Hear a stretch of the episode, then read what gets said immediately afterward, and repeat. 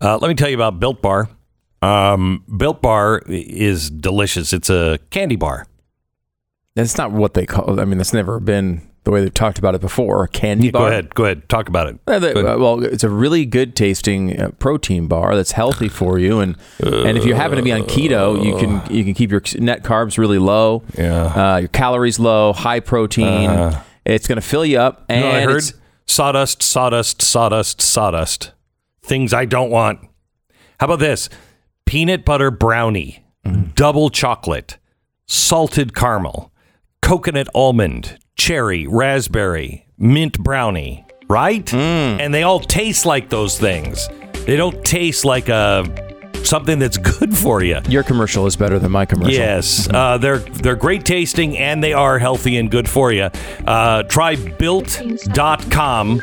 Use uh, the promo code BECK15 and you're going to save 15% off your first order. It's built.com. BECK15 is the promo code. We begin the program here in just a second.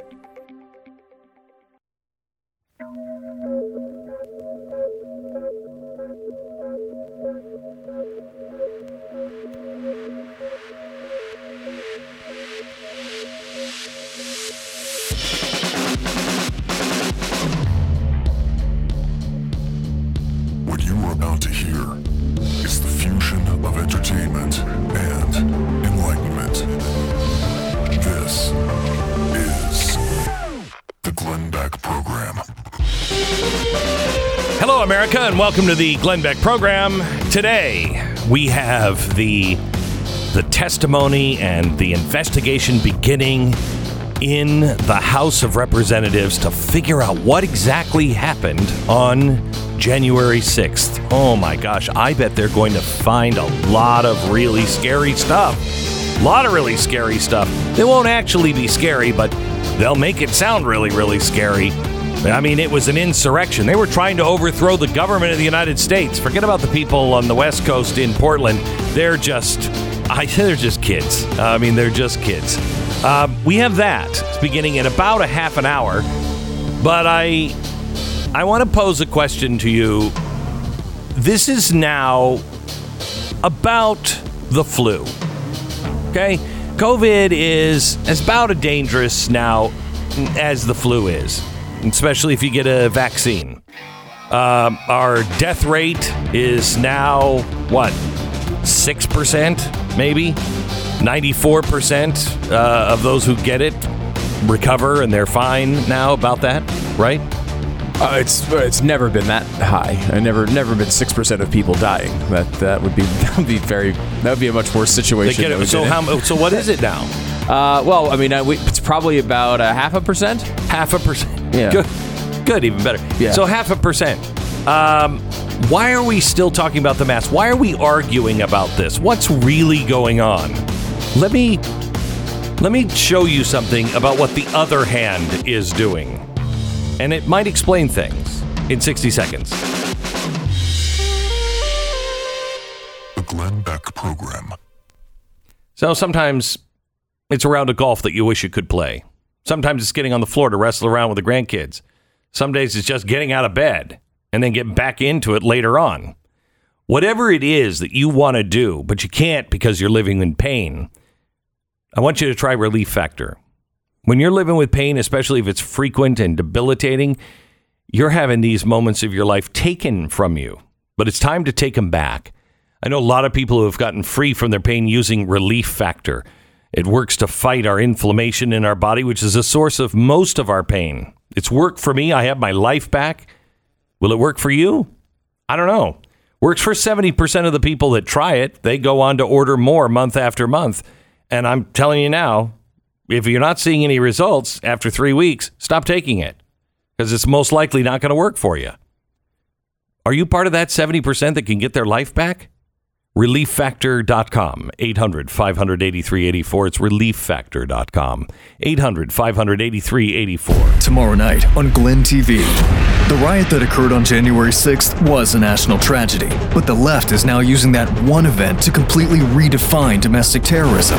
And you might be their next target. Glenn unveils the Biden administration's latest tactics to supposedly secure our nation. All at the cost of our fundamental rights. Watch Biden's new domestic terrorism threat. You. Tomorrow night, 9 p.m. Eastern at blazetv.com slash Glenn.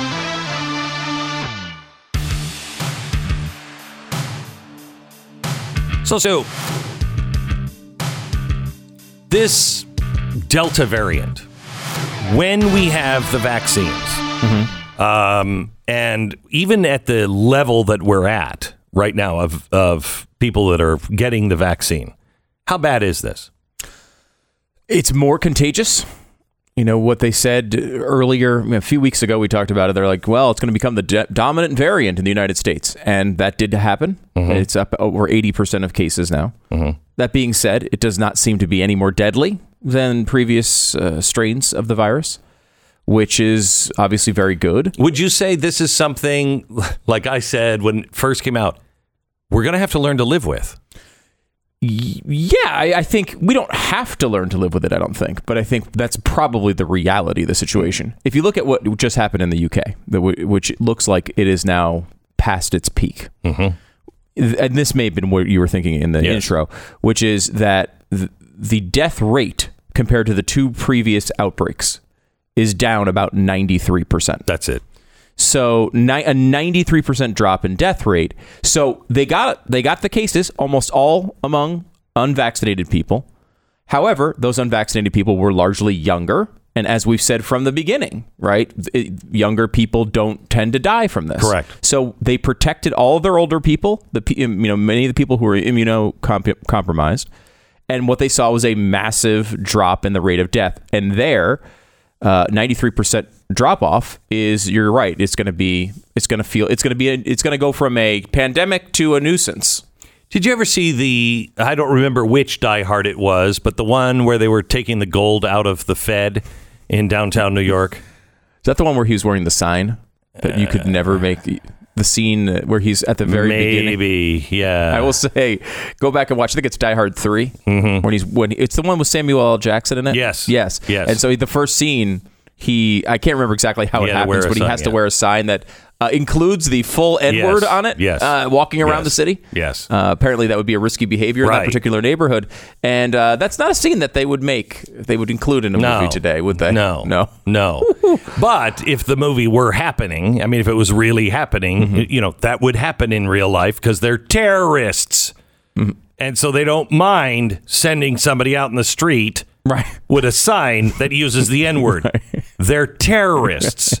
Okay, so Not- they don't they don't care about people's feelings. They're not Um, woke All right, terrorists. so so here's the thing.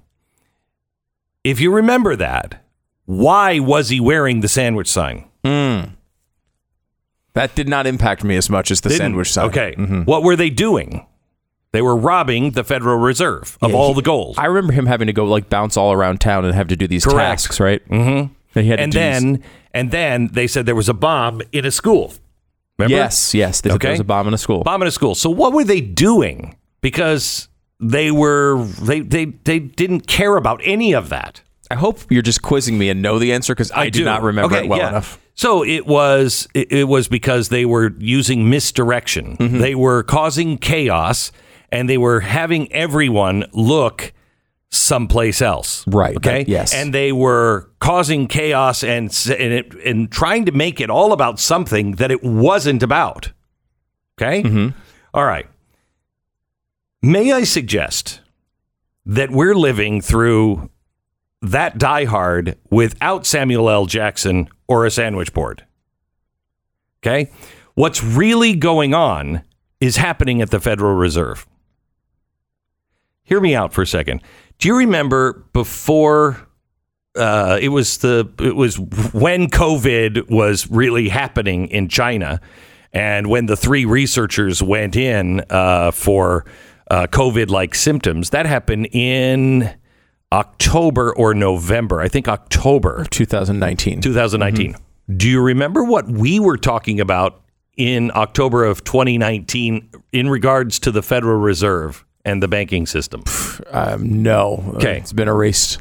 Okay. We were talking about wait, a hundred billion dollars being printed every night and sent to the banks Something's wrong. That's never happened before. Why do they need that overnight lending of a $100 billion a night? Remember, they were just going to do it for a couple of nights, and they were going to do it for 25 billion, and then it was 50 billion, then it was 75, then it was 100, and I think it went over 100. Okay, and they said you could keep that money for months and months and months if you really need to.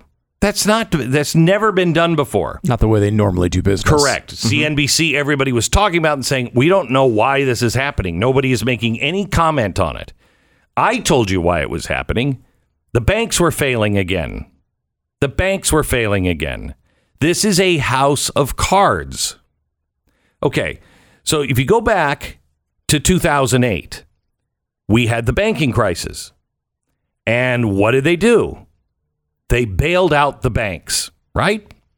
So they bailed out the banks. Then um, a QE, quantitative easing, was was brought in, and that was the fix to make sure the banks don't fail. That was that was giving them even more money. Okay, that was sending them more money, so the the uh, the the banks could get rid of all those bad loans, and they would go to the Federal Reserve. The economy has been hanging by a thread ever since. The banking system has been hanging um, by a thread. And then the entire money market seized up about 2019, around the time that COVID was first being, you know, uh, experienced in the lab. They were printing $100 million a night. Everybody should have been freaking out, but they weren't. Then, at the beginning of 2020, uh, this last year, major central banks around the world expanded the money supply anywhere from 30% to God only knows. Okay? The central banks could not have increased the money supply by 30% without everybody up in arms. Why why are you why are you doing this? What what what is that money who's that money going to? Where is that money going? Okay? They increased the money supply by 30%. But instead of talking about that and bailing out the banks again, what are we talking about? We're talking about an unprecedented event. We are talking about the worst scourge ever known to man. Something that we have to keep arguing about. We are denying the science that normal people who get COVID now have an automatic vaccine in them. It's called the human body and the way it works. You have you have antibodies now because you've had it. We've always accepted that science. Always. Now, we don't know. We don't know. For the first time, you you probably don't have antibodies. No, research is showing that the antibodies are probably stronger than the vaccines. But if you want to get a vaccine, you can get a vaccine. We have the vaccine. Remember, it was we have to do this until we flatten the curve. Then until uh, then until maybe until summer. Then until we have a vaccine.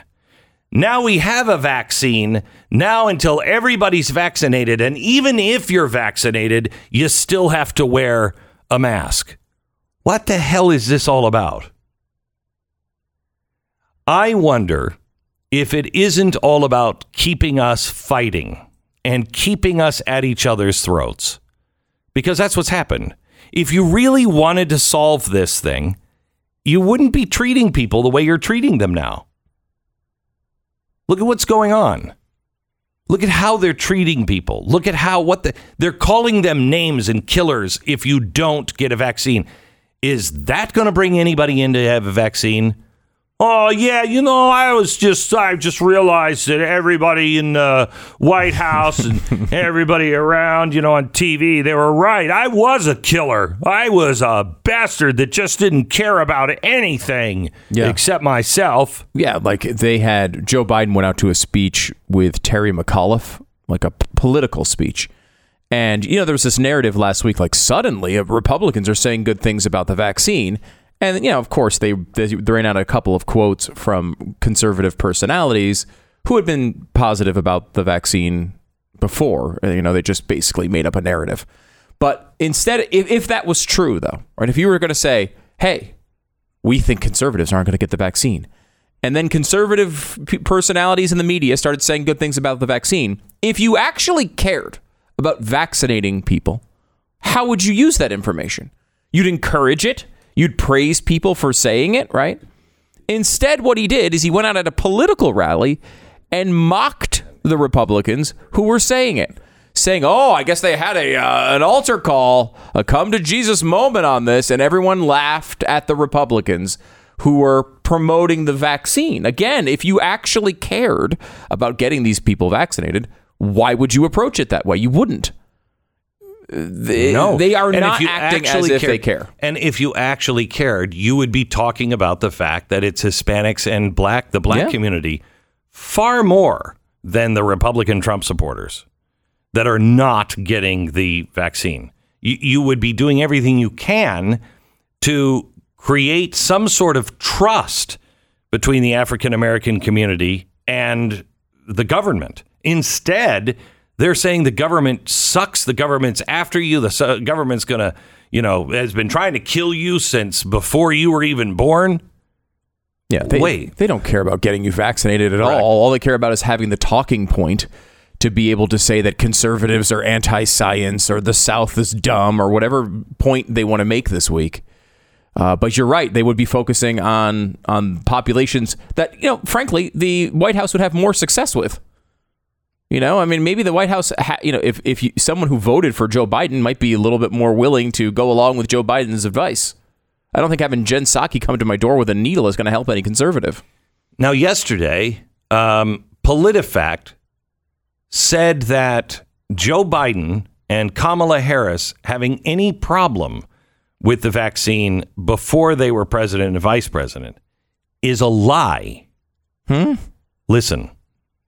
So let's just say there's a vaccine that is approved and even distributed before the election. Would you get it? Well, I think that's going to be an issue for all of us. if and when the vaccine comes. And it's not likely to go through all the tests that needs to be and the trials that are needed to be done. When we finally do, God willing, get a vaccine, who's going to take the shot? Who's going to take the shot? You can be the first one to say, put me, sign me up. They now say it's okay. And the question of whether it's real when it's there, that requires enormous transparency. You got to make all of it available to other experts across the nation so they can look and see. So there's consensus this is a safe vaccine. If the president announced tomorrow we have a vaccine, would you take it? Only if it was completely transparent that other experts in the country could look at it.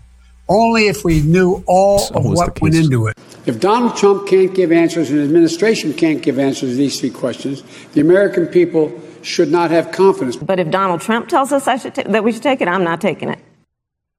Hmm. Now, PolitiFact says that none of that happened. Hmm. Next, I, I just watched the video on Blaze TV of. I it did happening. too. I just I just watched it and listened to it myself. So why is this all happening? I go back to the Federal Reserve and the banks. If the banks are failing, you have to keep this alive. You keep printing the money, keep giving them the money so they don't fail, and then give it also to the consumers so the consumers don't uh, fail to make their housing payment. They got to make sure that the banks don't start going bankrupt with houses. If you, if people start to lose their house, they can't make their their payments. Who's really on the losing end of that? The banks. They own a lot of houses that can't be paid for. So let's make sure the banks have enough money. Let's make sure that the banks are bailed out again, but we won't talk about bailing out the banks again because that would set people off. Instead, let's just keep arguing. Let's keep pitting people against each other while we make them into slaves.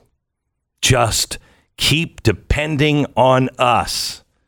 Just keep looking to us. We'll fix everything. Patriot Mobile, not so long ago, companies existed to provide products and services. Uh, but now, not so much. Not so much. It's a beautiful thing.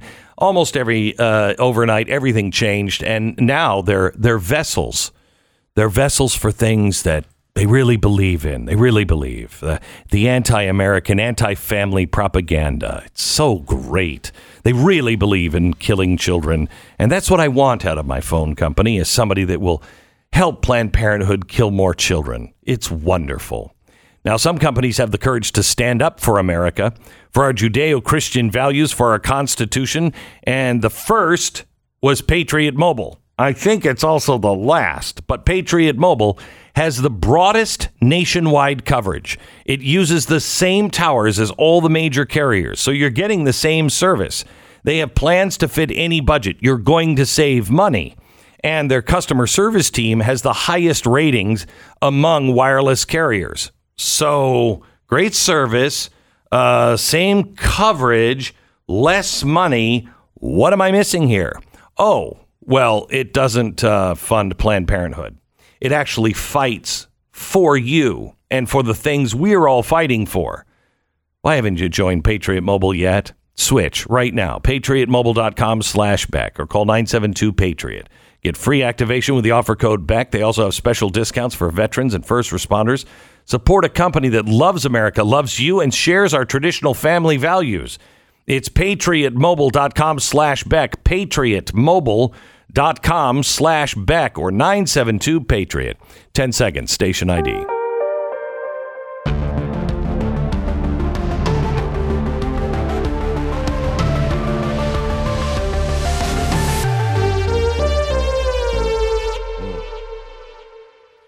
So I have some things coming up on China in a little while that I think are a little stunning, um, but uh, nobody's talking about it. By the way, the housing boom is over.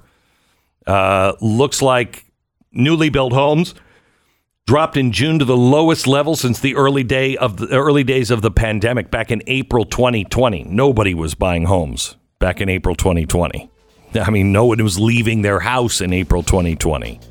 Um, it, it looks like the housing uh, boom is over, and they say it's over because nobody can afford the new houses it, because they cost so much money to make. And you're talking a 30% increase. The houses that are needed are way too expensive.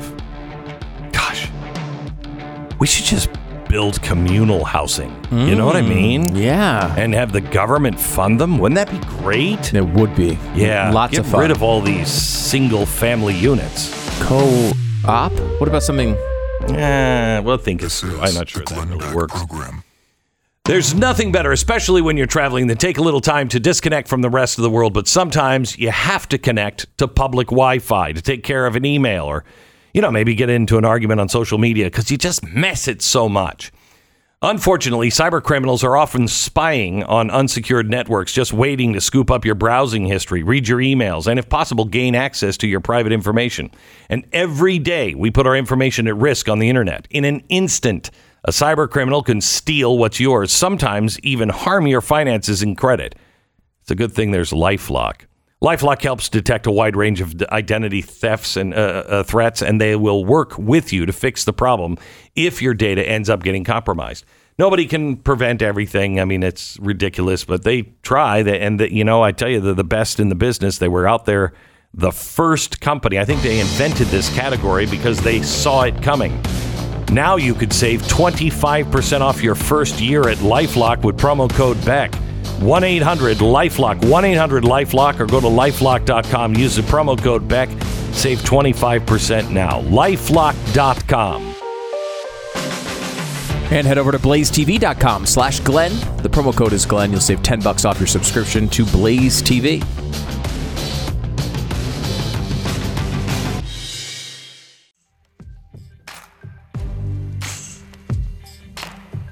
Welcome to the Glenn Beck program. We are so glad that you have uh, tuned in today. We have um, the owner of uh, Gianelli's Drive Through. This is a uh, this is a a business up in Illinois that's been in business for a long time. Terry Trob- uh, Trobani, Trob- Trobiani is uh, the owner of it, and he's just been cited for flying the American flag. The city doesn't like the fact that he has has flags out front, and he's not going to stop flying the American flag. Terry, welcome to the program. Good morning, Glenn. Glad to be here. Yeah, thank you. So, so what exactly is going on in your town? They, they told you to take down your your flag and your your blue line flag, right? Why? Well, it's very interesting. Um, well, very interesting. Um, we've been we've been fighting. I'm not going to get into the past history, but the the city has restrictions on temporary uh, flags, banners, uh, A-frames, feather banners. They don't want any kind of signage blowing in front of your property. Which you know, for a small business, that's actually that's what you need to promote your business. So what happened on the Fourth of July weekend was I had an A-frame sign out saying that here's the name of the restaurant. Uh, we have drive-through, carry-out, dine-in, our phone number, and behind that I had a row of American flags. It was the Fourth of July weekend. So at the same time, we were we were requesting a variance on our A-frame. Well, the village went in and obviously denied it five to nothing, and because they don't want anything. So I left the American flags out because according to their ordinance, uh, the American flag is ornamental, and as long as you're flying the flags during a national or federal holiday, uh, ornamentation should be permitted. So I left the flags out. Well, the day after the Fourth of July, they walk in. The village administrator walks in, and he says, "You know, you might be violating the flag code with the flags." I said, "Well, why would I be doing that? I read the flag code, um, pretty much in compliance." No, he handed me a brochure, and I could quickly just two sentences said you might be violating these two areas. The flags are being dis- are should be displayed only on permanent flagpoles or staff specifically constructed for flag display. and secondly, flagpoles should be within 15 feet of the curb. And I said, okay, well, I read that I'm not in violation. He said, maybe you should read them again. I said, I'm pretty intelligent. Um, those are one sentences. I interpreted them. I'm not in violation. Well, next morning, the police officer walked in, handed me two tickets, and said the flags need to come out of the ground. I asked for an explanation. No one gave me an explanation. Read the brochure that the village administrator brought in. I said, okay, we're going through this again. I can read. Apparently, what's happened here is, and I could not immediately decipher it from the letter that they gave me, but apparently, what's happened is that the village of Prairie Grove has classified the American flag as a sign and have taken away the symbol of the American flag. So, as a sign, it falls under their temporary sign ordinance, which prohibits any flying or any positioning of any signs on your property. So now this includes the American flag. And what they did also in this pamphlet, which again I wasn't looking for, but I, I kind of interpreted later, is the only way that I could fly an American flag on my property is if I put it on a permanent 20 to 30 foot flagpole, which they have to permit. So what they're doing is they're de- they're denying me my rights under the, under the U.S. Flag Code and my Civil Rights Act of being able to fly the American flag any way I want. I should be able to wake up in the morning and say, "Oh, I'm really having a great day. I'm I'm going to stick a flag in my front lawn." Nope, I can't do that. I have to put concrete in the floor and build a permanent flagpole. Uh, so now the village is dancing. They're saying, "Well, we we love the American flag. We we um we we never said we can't fly the flag." And my questions back to them were, "Well, since all this has been going on, no one's come back to me and say, "Well, maybe we misinterpreted something. Let's put it in the ground." Uh, no one's gone there. What they've done is they gave me two tickets uh, which I called the village to pay. And the lawyer informed me that they're not going to accept my $200 unless I sign a letter that says I have violated the sign ordinance. And then I sign a subsequent letter which says I will never, ever in the future, I guess as long as I live. When did that, uh, when, when did that policy come in? You're given a ticket. Now you have to, uh, now you have to do something that Mao had the, the Chinese uh, dissidents do? I mean, you now have to. I, I, I guess. I guess. I mean, I didn't finish on the subsequent letter, but I, I need to sign that letter. It says I will not ever violate a sign ordinance. And I said, well, who, the sign ordinance that you interpret, like, why would I sign that? So I said, you know what? Draw that letter up. I'm, I'm inquisitive. Sign the letter up. I like to see the verbiage on it. Um, no, we're not going to do that. Uh, you need to agree on the phone now immediately to agree to the letter with our attorney, and then we will take the time to put the letter together so you can sign it. Ah, I said, well, uh, no. a few expletives, a few expletives later, I told them what to do with the letter. So where where does where does this stand now? Well, I mean, I don't understand. This is a little small town, right? 1,904 people. Yeah. So is it is it just all crazy uh, lefties that you know look at the flag and say that's just a Republican sign, or or or Yeah. what is going on? I, I didn't think so. Um, you know, I know you've done your homework. This is McHenry County. McHenry County is one of the uh, reddest states in Illinois. I mean, we are we are Trumpers. He won by seven thousand votes out here. Uh, but there are people who go, and I think the case is that they they appear to be independents, and we know where that goes. Uh, so you know uh, what side what side they're on. I mean, I, I was on a Dana Perino show yesterday, and they she caught whim of my blue flag, and she made a comment, and and I've had these two flags up, and now they're accusing me that oh you're putting the American flag up to draw attention to your business, and my my response to that was well, when I I built this development, and when I built this building on day one when I opened the doors, I put the American flag on one pole, I put a blue line and red light flag on the other pole. And I have been flying, I have been working this business from day one with the American flag flying outside my establishment. And, and apparently, in July of 2021, I'm now really only doing that to draw business into my business, which is ridiculous. They're they're dancing. Uh, I think they know where they've gone. Uh, they don't care. Uh, yesterday, uh, an attorney and a police officer came to my restaurant and tried to tell me that we called to settle the case and they were there to work on settling with me. And I, I just told the police officer, please escort me out of my business. Uh, we never called you. I'm being represented by an attorney. Uh, tell your attorney if he doesn't know that, they should get another attorney.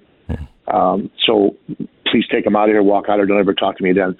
And since then, my lawyer has sent them a letter um, explaining that. So they, they they are they don't want any signage, and this is not pertaining to our discussion specifically, but they don't want any signage on the road. I can't put an open sign, a sign that says, you know, carry out, dine in, drive through.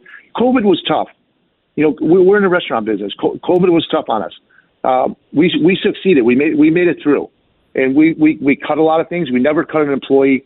We paid all our employees. I didn't take a paycheck for a year to keep our employees online because it was that important to me to keep things going. And you know, you you, you fight for a year and you you beat a pandemic, and then you've got this little municipality with five trustees and a and a president who just have no respect for small business. And I and right now what I see is they have no respect for the republic and and the United States going after me with the flag. Uh, I think it's terrible. Our the direction that government in all levels have taken us to this point is it's despicable. It, it, it's it's I Glenn, I have 25 to 30 phone calls a day from all over the United States. Army vets, uh, you you name it. People calling me saying, "You stick to your guns. Do not let them overrun you. This is the American flag. You fly it proud. You fly it high." Uh, I don't even know these people, and I'm getting calls all day. It's it's disruptive to my business because we run a restaurant, but I love it. I mean, I'm feeding on it. Like I can't believe these, there's there's all these people coming out of the woodwork to defend this flag. And it's, it's really nice to see that happening on a daily basis. Terry, I appreciate was- it. We're uh, we'll watch your story. Tell me where. Um, uh, tell me w- when is the next date of something that's supposed to happen? You go into court, or do you have any idea? Yeah, I have a court. I do. I have a court date. I was given a court date with the tickets. The court date is August 25th at 1:30. They're holding it at the Village Hall. They're not even bringing it to municipal court. I have to actually go into kangaroo court uh, where they hire an adjudicatory lawyer who they're going to pay to be a judge. And I said, this is going to be fair. You know, I don't even know what I'm walking into. I, I have two tickets. I, I just want to pay them and go away. So I don't even know what I'm going to court for. I mean, I don't, I, are they going to reprimand me? Maybe they're going to feather, feather and tar me? I don't know. Um, We'll uh, it's going to be. we'll check back with you after the uh, the court hearing. Thanks, Terry. Appreciate it. Okay. Right. Bye bye. Appreciate your time. Thank you. Yeah. Thank you.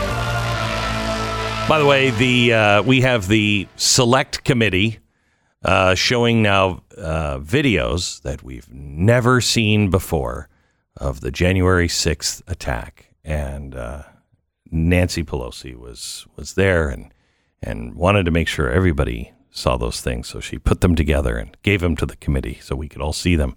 Finally, here's a little clip of uh, some of the audio.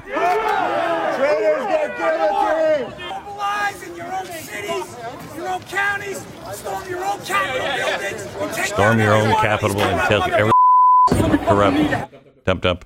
Yeah, there's. Uh, they didn't edit for uh, television. Um, they were saying storm your own Capitol buildings, take down every one of these uh, these uh, corrupt people, if you if you will, mother fathers. Yes, mm-hmm. All right, that's mm-hmm. what they said. That's what they said. Uh, and uh, apparently, uh, apparently, we've held on to this video for some reason until now. I don't know why we haven't seen this stuff before. Well, it's like a trailer. You don't put the whole movie in the trailer.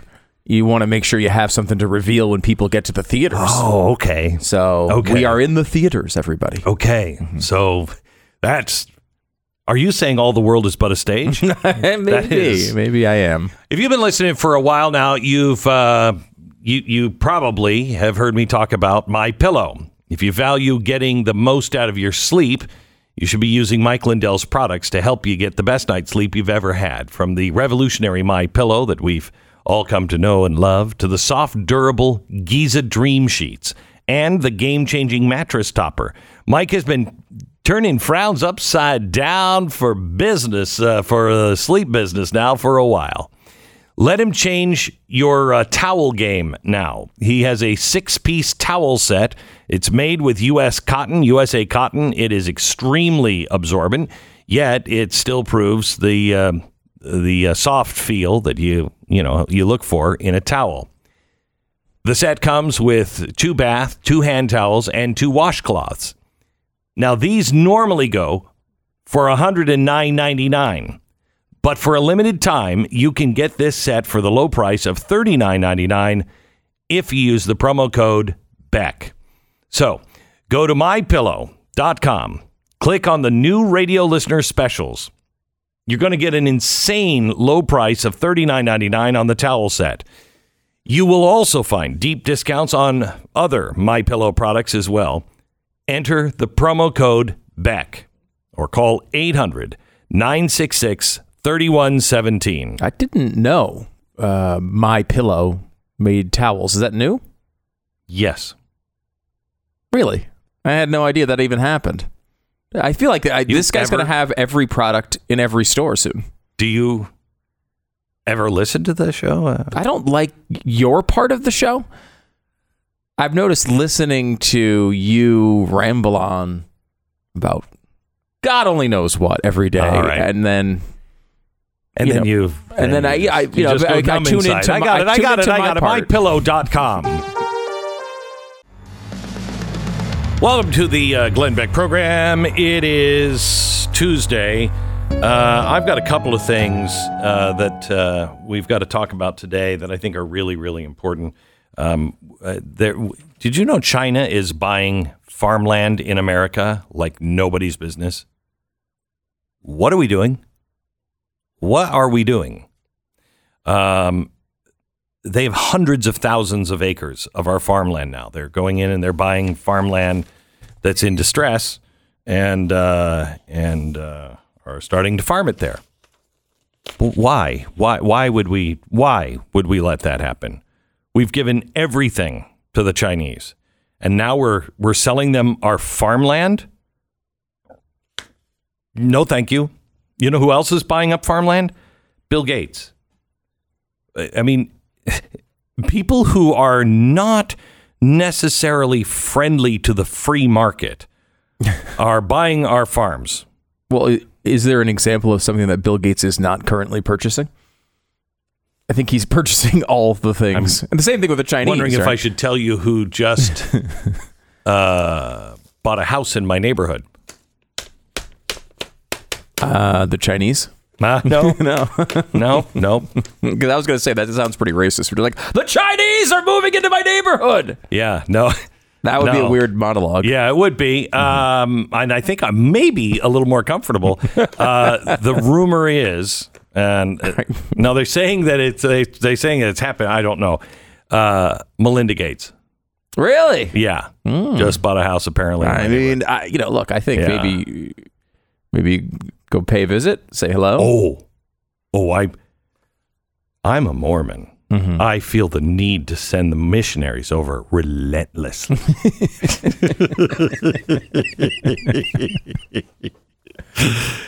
oh, that's going to be an interesting. So is would you because there's no law right against a Chinese business purchasing land, right? A, a, a, a farm own a farm. There might be there. There might there, there maybe there should be. For instance, uh, you know there was a story in in January uh, that uh, the Chinese ju- just bought one of the biggest ranches in all of uh, Dallas. Has its own airstrip, Hmm. so they can fly directly there. And the guy who bought it is a former general of the Communist Party military. Uh, and the guy who helped build all the concentration camps. Oh, great, great. Maybe he can build some there. That would be great. Maybe he can move next to Melinda Gates. There you go. There you go. Why not? Why not? I'm. Uh, I will say I don't. I don't know what you do about that problem. I mean, you really have to basically pass a law, right? I mean, we have a we have a free market. Anyone who wants to buy a property can buy it, pretty much. I mean, there's there, foreign investment's been common in the country for a very long time. At some, there have been levels at times in history where we've come up with a with an idea that maybe we don't want that to occur as often, so This they a the rules. communist country. yeah, I'm not. Yeah, right or wrong. I'm just saying I don't know what you do to stop it unless you pass a law. Yeah, I just don't think that we should have, uh, you know, communist countries come in under the guise of a giant corporation or a retiree that built the concentration camps coming in and buying uh, buying farmland or ranch land here in America, especially with it, you know, an airstrip. I'm just saying, what could possibly go wrong? This is the Glenn Beck Program. Well, I don't know about you, but I believe in justice. Yeah, I believe, I believe the the, the good guys eventually win. Might be 80 years from now, but uh, the good guys will eventually win. In the meantime, we have the Justice Department doing squat on anything.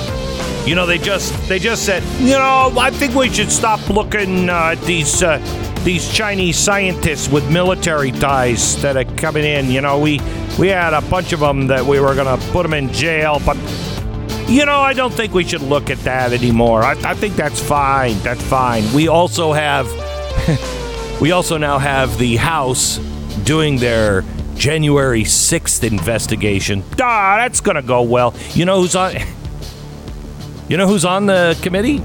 Adam Schiff. Oh, he's a he's not a partisan hack at all. He oh, he's going to be great. And Anthony Fauci. We know Anthony Fauci lied. Is anything going to happen? Oh, oh, another one. The Justice Department has decided, "Ah, there's nothing to see here with Cuomo. Ah, I told you the truth the whole time. No, you really didn't.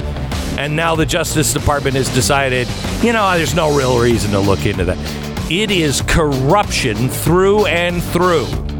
We're going to take a couple of these on and maybe an appearance from uh, the great governor of New York. Ah, Coming up in just a second, we begin with Anthony Fauci. The Glenn Beck Program. All right. If you're going to sell your house, uh, it has just mm, turned, I guess, maybe in your favor because the new housing starts. The new housing is uh, the bubble is popped on that. It went up 30% and people can't afford it. And now we are back to the sales levels of new houses uh, about the same we had in April 2020. That's, you know, a couple months into the pandemic, nobody was buying houses. So that bubble is over. Now is the time for you to sell your house. If you're looking for somebody that is a great real estate agent, somebody that will listen to you, somebody that has a proven system to sell houses, has a great track record, and also has all of the people in their Rolodex that you might need in case you need to do something to your house to get it ready for sale. If you're moving across the street, across town, or across the country, realestateagentsitrust.com. We have you covered. It's a free service to you. Find the right real estate agent in the area of where you're selling and where you're buying by going to realestateagentsitrust.com. realestateagentsitrust.com. Josh Rogin is with us. He's the author of Chaos Under Heaven and a columnist with the Washington Post. Now, I'm not going to hold that against him, uh, but uh, he has uh, he has been on this Rand Paul uh, Fauci debate, and I'm not hearing anybody telling the truth in the mainstream media. Josh is trying to change all that. Hello, Josh. How are you? Hey, Glenn. Great to be back with you. Thank you. So, so how is this not an open and shut case with Dr. Fauci? Well, you know, we've spent a year and a half placing Anthony Fauci on this pedestal and venerating him as a deity.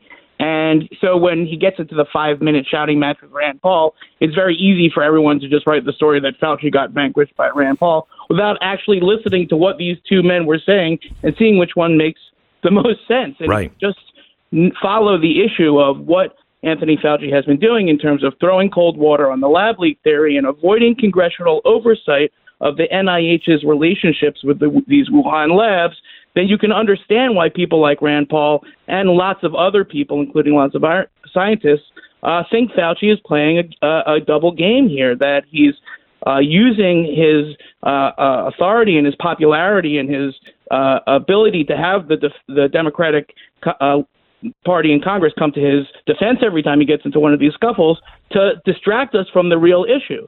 And the real issue is that the NIH, and not just the NIH, and USAID and the Pentagon and all of these other U.S. agencies were doing work funneling American taxpayer money and know how to the Wuhan Institute of Virology. And now that the pandemic broke out on the doorstep of the lab, the, the Wuhan Institute of Virology has told us all to go pound sand. And how can that be? And why were we doing all of this collaboration? And do you still want to do this collaboration with a bunch of Chinese labs that won't even let us into the lab when the crisis breaks out? And you don't even have to believe that the lab leak theory is true to understand that people like Anthony Fauci, who were the head of this collaboration, who promoted this collaboration, whether you call it gain of function or you don't call it gain of function, that's kind of a word game. We can get into that if you want to. But the bottom line is that's a red herring because Fauci was in charge of overse- overseeing this collaboration, and he failed in that fiduciary responsibility. It's obvious because now, when we're trying to get into the lab to investigate the greatest pandemic in human history, uh, they won't even open the lab to us. So what are we schmucks? We're put, putting a, we want to give them more money when they tell us we can't even go into the lab to do the investigation. That's what Anthony Fauci is arguing for, and that seems crazy to me. Josh, can we go into the word games here being played with gain of function for a minute? Because it does appear to, I think, the average person looking at this that Anthony Fauci is just playing semantics here. He's, I mean, the, the documents literally say gain of function on them. And he's trying to make this argument that it's obvious it is not gain of function. how do we how do we navigate these this this path? Right, sure. So, you know, again, I, I think it is a word game, but it's worth parsing out because it's uh, confusing to everyone. You know, what we know is that the Wuhan Institute of Virology was doing work to modify bat coronaviruses in ways that made them more transmissible and more dangerous to human beings. Okay.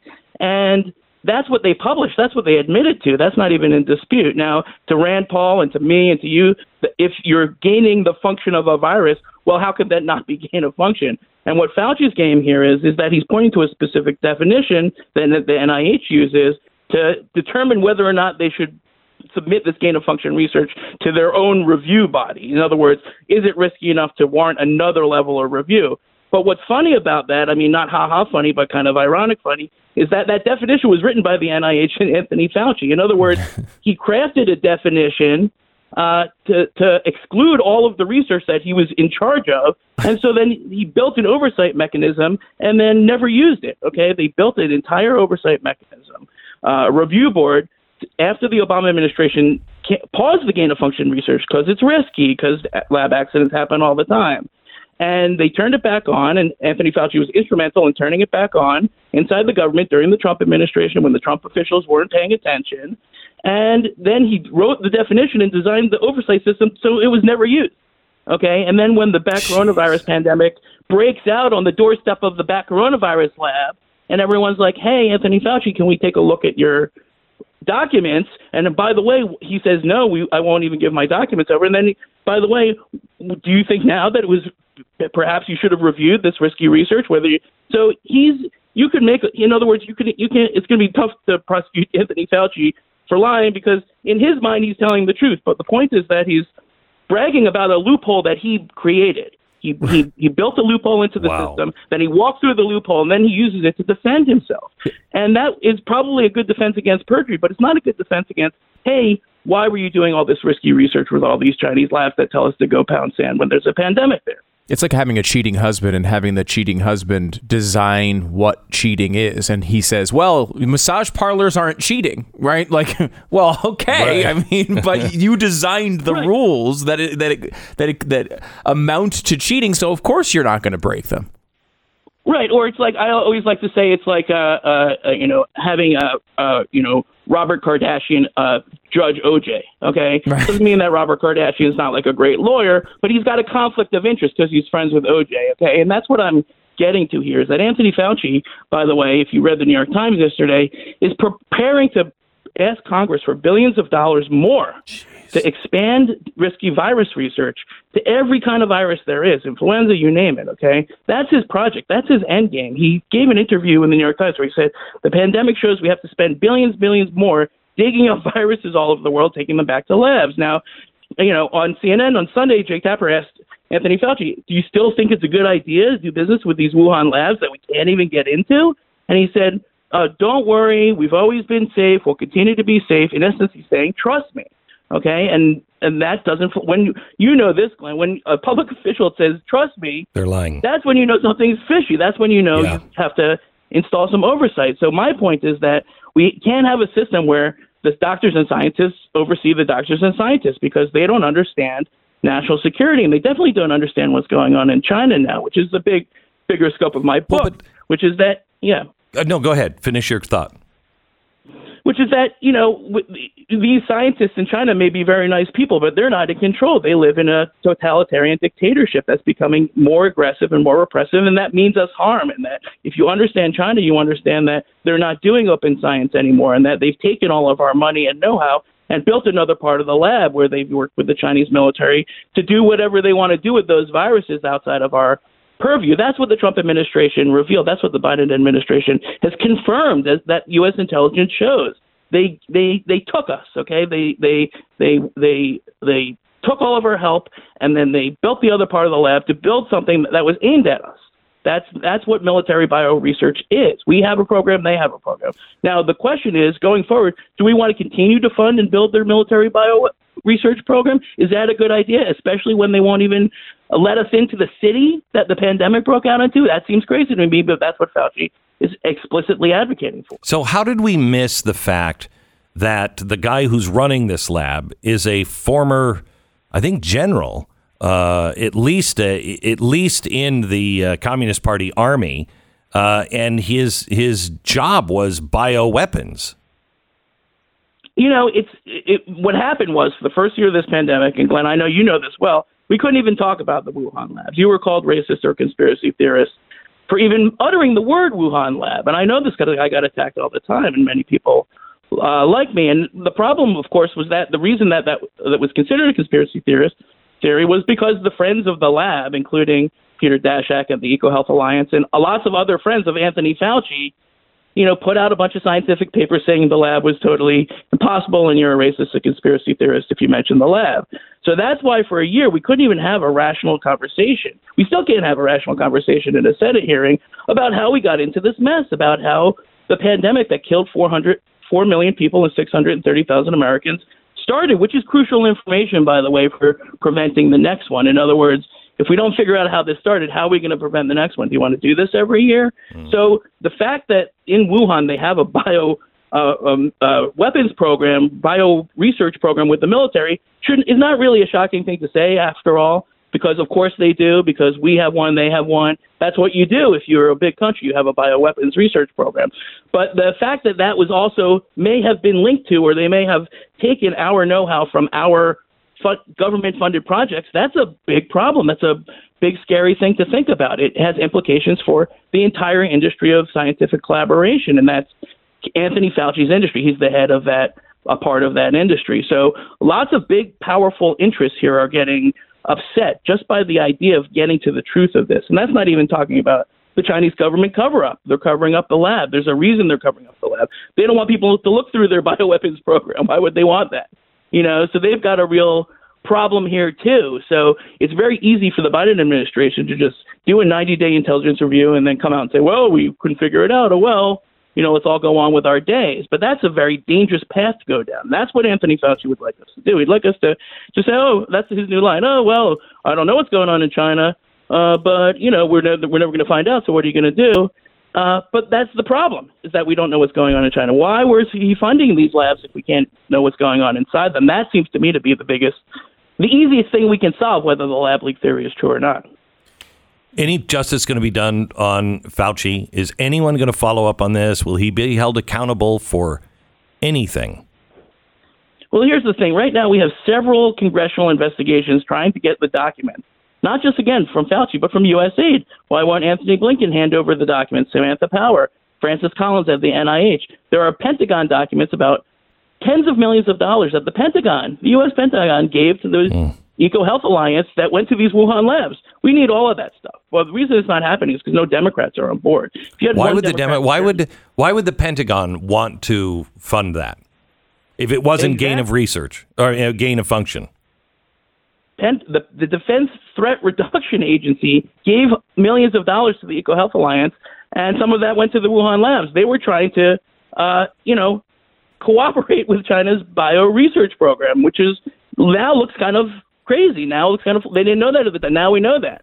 So the question is, what are we going to do going forward, and how can we even know what to do if we, if if those documents all remain secret? So we need a, at least one Democratic committee chairman to threaten to use the subpoena power to get those documents that are in the hands of the U.S. government. It's our stuff. They need to release our intelligence. We don't need the Chinese Communist Party to give us permission to investigate. You wouldn't ask OJ for permission to investigate OJ, would you? No, you would just use your powers and influence to do the investigation, whether the defendant likes it or not. The Chinese government is not going to like it, and Democrats don't want to risk upsetting the U.S.-China relationship. But I say, if you don't upset, risk upsetting the delicate sensibilities of the Chinese Communist Party to, to figure out the death of 630,000 Americans, what would you risk it for? What could be more important? What could be more crucial to our national security and our public health. Back with uh, Josh Rogin here in just a second. Give me 60 seconds. We're back into the program. Millions of Americans have changed the quality of their life directly and dramatically. That has been changed by pain. I met with so many people. I've been one myself. Lived with just pain that just didn't stop. And the stories are often uh, really difficult or heartbreaking. I mean, I just, I've met some people, it's just been heartbreaking. But the good news is they start taking relief factor and they get out of pain. I have met, I, I can't tell you the number, hundreds of people that have had debilitating pain. I met a woman who was uh, on fentanyl and couldn't get off and couldn't get off because the pain was just so bad. Believe it or not, she started taking relief factor. She looked at me and said, Thank you. I have my life back. And that really meant something. And her husband, standing there in tears, saying, You don't know what it's like. I, I haven't had my wife with me forever. She's finally off of that stuff and she has a way to deal with the pain. Relief Factor, relieffactor.com, 800 583 84, 800 583 84. It's relieffactor.com. 10 seconds, station ID.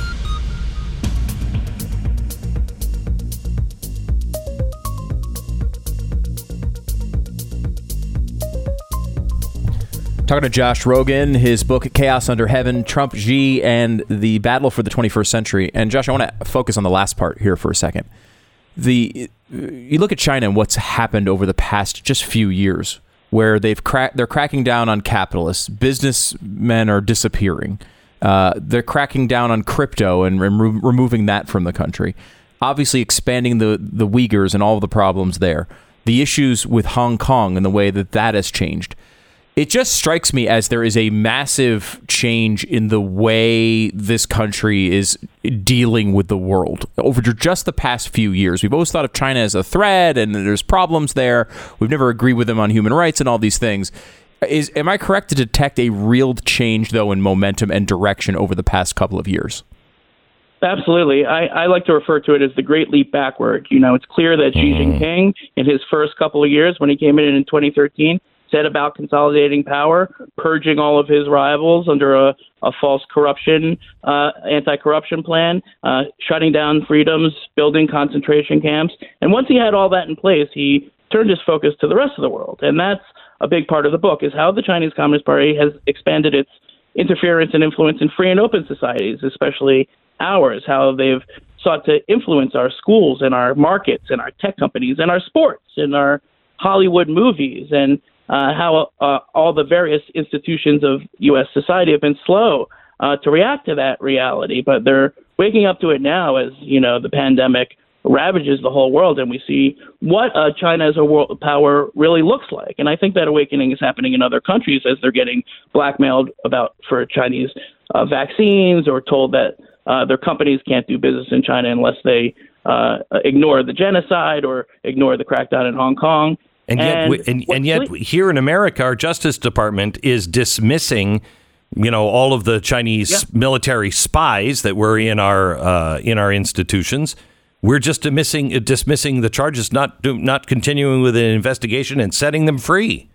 I mean, yeah, I think the go ahead. I think the Biden I think the Biden administration is torn. Right, there are some people who want to continue the Trump policy of standing up to the Chinese Communist Party, and there are some people who think that you know targeting Chinese researchers was uh, racist or wrong. But the fact is that if you're a Chinese researcher who hid their affiliation with the Chinese military, you've broken U.S. law and you deserve to be prosecuted. Full stop. And what the suspicion is is that they did that in advance of Deputy Secretary of State Wendy Sherman's visit to Beijing yesterday where she traveled all the way, not to Beijing, to Tianjin, where she traveled all the way to China, only to have the Chinese Communist Party officials tell her to go screw herself, and, and she had to travel all the way back with nothing. What they did was they humiliated the U.S. government by uh, pretending that they were going to have an open dialogue and then just spreading a bunch of their propaganda. And that, what, what that shows us is that uh, Xi Jinping sees this not as China rising, but as China risen. And he, the, the Chinese Communist Party is becoming more totalitarian, more fascist, more nationalistic, more aggressive, more repressive. It's all going in one direction. And it's really, really dangerous. Now, that doesn't mean that we have to go to war right now. It means we have to avoid the war uh, by confronting these problems uh, before they get worse. And that's what uh, the challenge is going forward. And that's not a partisan challenge, that's for all Americans and really all people around the world. Thank you so much, uh, Josh Rogin uh, from Washington Post. Thank you uh, for being on with us. We will probably have you on early and often about China, as they they have risen, uh, and I think we're already uh, with ones and zeros at war with them. This is the Glenn Beck Program. Okay, I couldn't make a steak year and a half ago on the grill to save my life, and I love steak. What I could do is make it into fine shoe, shoe leather. I could do that. It was great. Hey, here's a pair of sirloin sandals for you.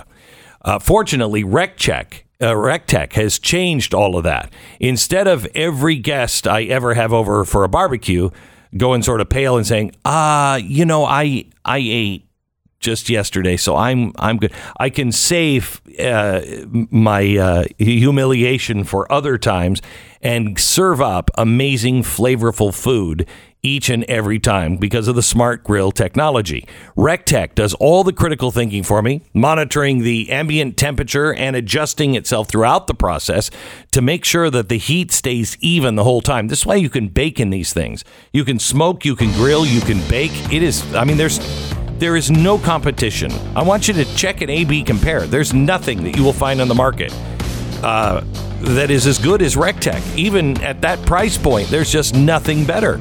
Recteq, R E C T E Q dot com, Recteq.com. Lots of big shows this week. Studios America, Glenn TV, all the rest. Don't miss it. BlazeTV.com slash Glenn. Promo code is Glenn.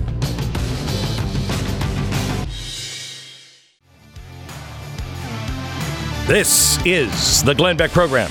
I'm glad you're here. I've got a big charity weekend coming up on Friday. I'm going to be uh, Friday morning broadcasting from uh, St. George, one of the most beautiful towns you've ever seen.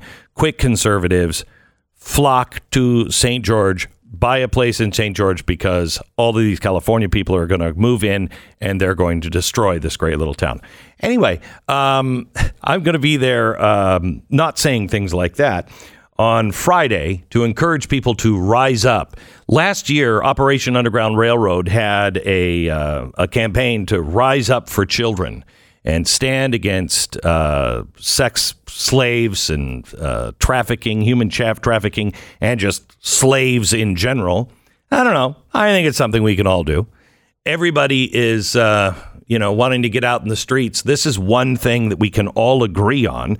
So rise up this Friday. You can go to uh, Operation Underground Railroad and find out more details. But uh, I'm going to be there in St. George in the morning uh, with them all day with Tim Ballard. I think uh, Lewis Howes is, is going to be there as well. And then at night, uh, we'll be flying into uh, Salt Lake to Thanksgiving Point at Electric Park, and they've got a big concert going on. And I don't know why they invited me to that. I mean, I can't imagine a big concert and then me coming out and going, "Hey, everybody, let me tell you a story." I don't think that's going to go well. When you want to have fun, you always invite Glenn. you always invite me. Yeah, that's no, but you uh, you fun. have said as soon as I leave, the parties get good. Yeah, because people people sort of save up the fun they would have had at the party Yeah. when you're there, Yeah. and then they double it on the back end. Right. So yeah, it can get so it's going to get crazy after I leave. It's going to get crazy. which should be Uh, about six minutes after you're off stage. Yes, thank you very much. uh, you can get your tickets at uh, ourrescue.org slash rise up. We'll see you there. Then on Saturday, uh, I am having uh, my uh, my art show and and uh, gallery sale. Now, I want you to know that everything that I sell uh, on Saturday, all of it is going to Hunter Biden's blow. well, no, I didn't think. No? I know I, I wasn't I thinking he- about that. No, I Oh, okay, no. sorry. um, preservation of American history through uh, Mercury One. So Much better cause yeah, than the cocaine than for. cocaine for a day. That uh, right. And if he doesn't have a hooker, you know, if I can't afford, the, is it? Like Right. you get to the point when you're Hunter Biden, just drugs. Yeah. Where are the hookers along with the drugs? Right. drugs? There's that's there's just no And fun. where's the cash from China? Right. I need to be bathing in cash from China while doing blow off a hooker's belly. That's how it works. That's a Friday night. And that's that's more like a Tuesday night for Yeah. Hunter. Not, yeah, Friday gets a lot crazier, but tu- a good Tuesday. It's a What's a Friday? What's a Thursday night like? Oh God, I don't want to go into that. That Yeah, gets that's ugly. bad. The the the, the uh, cocaine and hookers is is actually more like a Tuesday brunch huh. for Hunter at this Yeah. point, and that's why you need to sell paintings for five hundred thousand dollars. Yours will be a little cheaper than that. A little cheaper, a little cheaper, But still not cheap. Again, uh, I'm not saying that this would happen, but uh, you know, anybody who buys my painting might, you know, might have the opportunity to to meet my dad. Now, my dad has been dead for I don't know about almost ten years now.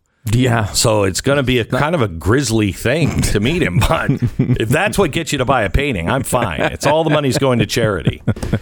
Uh, These are right. great though, by the way. You can see them on your Instagram page, right? I mean, I I Yeah. do. I will say every time I go to your Instagram page and you're showing off your art, I think to myself, "Ha- is he actually talented at something? How did this happen? I don't understand how it occurred. It's crazy, isn't it? They, it- they're crazy. really great. I don't know how you. ca- I feel like, is it possible? Well, you suffered through the years and years and years of just bad art. No, just bad art. You've always been pretty pretty talented in that realm, though. Uh, you've improved. I mean, even uh, it's amazing what lessons will do.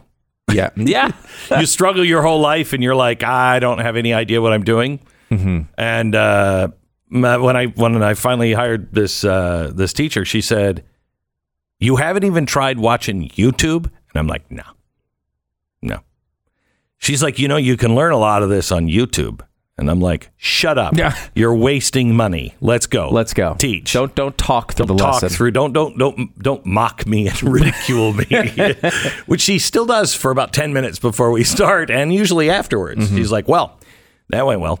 Uh, she's actually uh, uh, she's actually she's been she's unbelievable, unbelievable. A good teacher uh, can accelerate anything. Oh, certainly. This is why every wife back in the day used to say, "Why don't you ask for directions?" I mean, You know the. I think that's you know what we entirely did? You know what we did? Uh, uh, ladies, we invented GPS. That's Yes. what we did. Thank okay, you. We put Got it? satellites in space, so we didn't have to stop at a gas station. Yeah.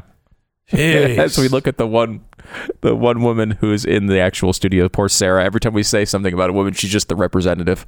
Sorry, Sarah. We're just yelling at her through the glass. Yeah, now let me tell you. Now let me tell you about Nancy Pelosi and Lynn Cheney. We hold you responsible. By the way, did you hear about the guy that the New York doctor uh, who met this wonderful woman? Uh, he's he's young, he's handsome, uh, you know, he's got a lot of money. He uh, very successful, New York City. he meets this this woman. She's a former Miss Connecticut, USA, and uh, she had gone to school. I don't remember where she went to school, but she went to school. She was uh, uh, majoring in chemistry, and uh, so she had her chemistry. I don't know what the hell. I mean, I don't know what you do with that. What do you What do you do? Is that like a mixologist? I think this is how Breaking Bad started. I think so Yeah, too. that's how it right. ends- this is how it ends up. Well, it kind of ends that way. Oh, really? Yeah. Well, no. She didn't go to college. She didn't even graduate from high school. She was Miss Connecticut, uh, USA, but that's it. In fact, she was a hooker and still is a hooker. And Hmm. uh, they got married, and she said, "I'm just working on, uh, I'm working on an app right now with some people, and it causes me to have to go places, and I'm going to be doing stuff, and because she all of a sudden had like 500 grand in her bank account." I'm just working on, uh, you know, this algorithm. I'm working a lot. Apparently, I mean, I don't know what the rates lot. are these days, but that seems like a lot of uh, a lot of uh, Yeah, physical well, activity apparently to get she to that. had a couple of sugar daddies that were kind of like taking care of her. Ah, you know what I mean? okay. And uh, so uh, he found out, and the guy says, "I want to file for divorce." I mean, what's up with that? He doesn't support a working woman. This is this is the sort of sexism that goes on in this country. Amen, brother. Can you imagine finding that out about your wife? No, no, no. That would be very bad. That would be, I feel like, disruptive to your your home life. that's what I would. That's how I would describe it. It might be. Yeah. It might be. it might be also the time you go, wow, glad we didn't have children. Hmm. You know, Mm-hmm. what a mom she would make. What a mom she would make. Working hard for the kids. Yes. you know. I only do this so you can have a better life. So you make mommy do yeah, this. you make You- mommy does this because you cry. you didn't clean up your room. Right. Look what mommy had to do. That's what I tell my kids now. Yeah, dad's Yeah. an alcoholic only because you cried when you were little. Right. Uh, you know That's I the mean? seed of it. You don't understand, You don't understand. I've gone through all of the steps. Mm-hmm. And I got to, I, I think I got to step number three, and I'm like, it's the kids, and they're crying all the time that's making me drink. And so I stopped the rest because I got it. I got it. Mm-hmm. It was the kids that made me drink. Right. Yeah. And once you find the cause of it, you're able to deal with it Right. a lot better. Right. And you can you can handle your alcohol again. So she, I don't know if she has to, what she's going to do to handle her, her hookerism uh, that she Mm-hmm. apparently is addicted to. But uh, apparently, this doctor is not going back with her. it's called it's being judgmental. You don't want women in the workforce, and this is the sexism that's ruined our country. So she's a sex worker and a secret sex worker. What? He's a doctor. They both see people naked. Yes. Yes, they do. Yes, they do. Both work with bodily fluids. Pretty much the same gig. It, I don't know what you're complaining about, Doc. All right, the battle for our age uh, is taking place in the minds and the hearts of our nation's children right now, and all across America right now. Millions of kids are having their ideologies shaped by the soulless machines of both Hollywood and our own public schools, from the lessons they're taught to the books that they're told they ought to read. Our kids are caught in a thick swamp of bad ideas. We have got to save this generation. We have to do everything we can. I found a, uh, a collection of books that I think you're going to like. It's the Tuttle Twin books. They're an exploration of all the things that make us a freer, more perfect union. They teach accurate history of the United States. They explain how things like the free market and limited government work. Your kids, your grandkids, they need to read these books. Now they they have books for really all ages, but the Tuttle Twins books uh, are for the younger kids, and they're great. TuttleTwinsBeck.com. TuttleTwinsBeck.com. Get 35% off. They'll even throw all of the activity books in for you for free. Buy them for your kids, buy them for your grandkids, heck, buy them for your neighbor's kids. It's TuttleTwinsBeck.com. GlennBeck.com. Get 35% off right now. Tomorrow night on Glenn TV. The riot that occurred on January 6th was a national tragedy, but the left is now using that one event to completely redefine domestic terrorism. And you might be their next target. Glenn unveils the Biden administration's latest tactics to supposedly secure our nation, all at the cost of our fundamental rights. Watch Biden's new domestic terrorism threat. You. Tomorrow night, 9 p.m. Eastern at blazetv.com slash Glenn. This is the Glenn Beck Program. This is the Glenn Beck program. There is a problem now that is beginning to happen that I told you about a couple of months ago. The drought uh, all across the West is really, really bad. Uh, and cattle ranchers now in Colorado fear that they are going to have to start culling uh, their their cattle. And the problem is we only have four main processors for beef and pigs and everything else. Um, and two of them are owned by foreign governments. One of them, biggest one, owned by China. And so if you have cattle, you can't sell them uh, now or say, hey, I want to process this beef so I can, you know, just even give it to the homeless. You can't do it because the processing plants, the smaller ones, are backed up for a year. So you have to either kill and bury your cow or try to find some way to feed the cow for an extra year, and there's no food. We can't grow the alfalfa, and it cost outrageous sums of money to get the alfalfa up from from you know let's say Arizona up to Wyoming. It's an outrageous sum of money, and the demand is really high, and the farmers can't afford it. So what do they do? This has been a really, really bad year for farmers and for ranchers. And we're going to pay a very hefty price for all of this. It is, uh, you know, it's nobody's fault. It is the, um, it's the drought. And then in the South, we've had so much rain. Some ranchers can't, they can't grow anything because there's too much rain. Oh, it's damn global warming. Either that or this has happened before. But uh, I just I want to warn you that higher prices of beef and everything, higher prices are coming, and uh, they're coming soon to a grocery store near you. So make sure if you like meat you go out and you buy some extra meat and you freeze it. Um, and if there's anybody near Idaho that you know uh, can squeeze some of my cattle in, uh, to, so to speak, to have them processed, I give all the meat to homeless shelters. Um, I just can't.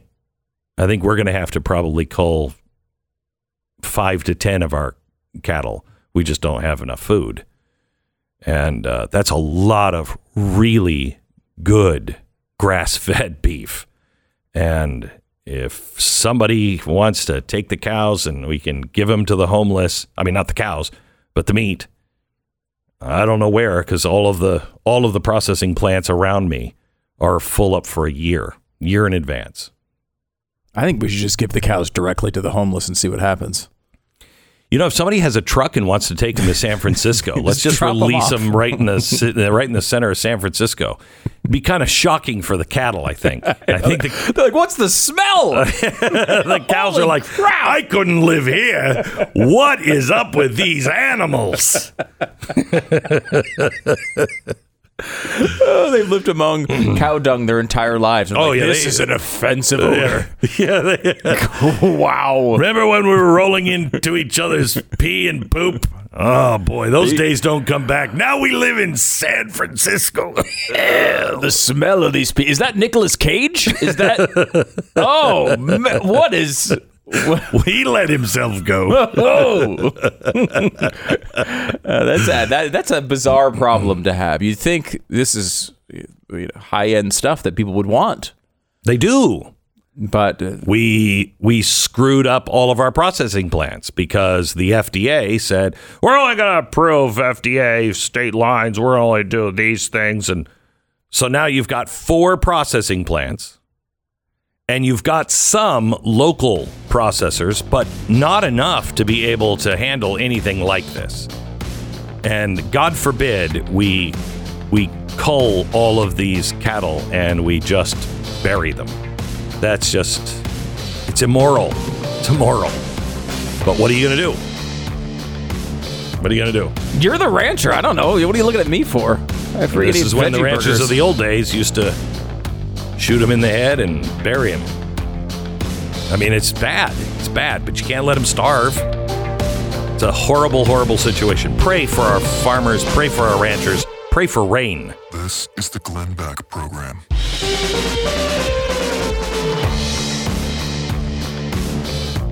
Hello, America, and welcome to the Glenn Beck program.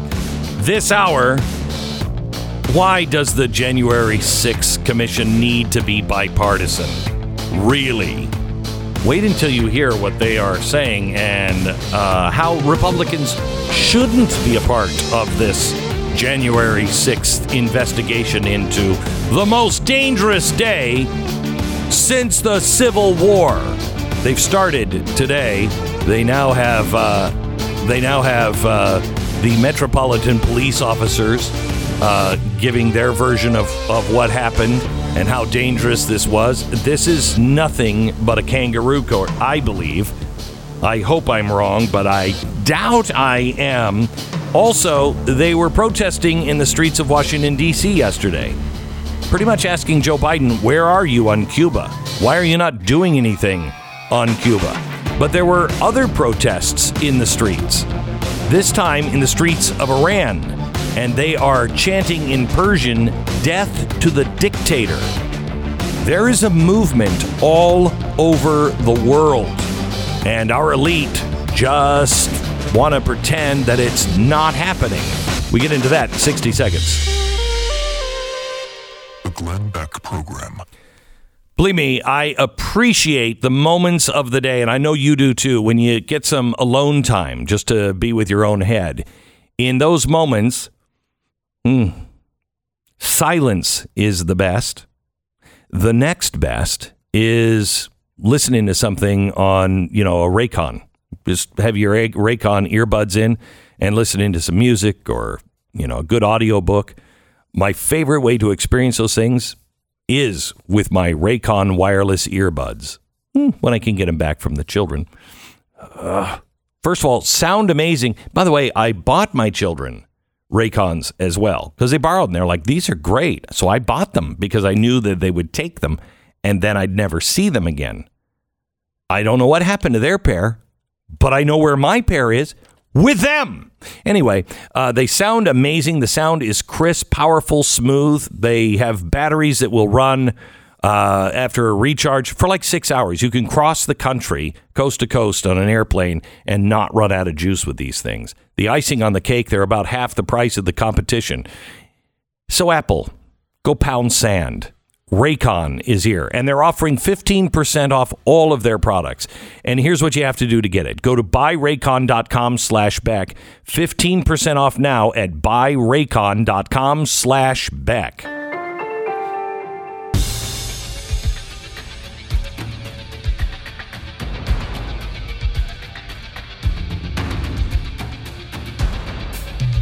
So let me take you, uh, let me take you to Iran. Here are a cut to, please. The Iran protesters uh, on the streets chanting "Death to the dictator."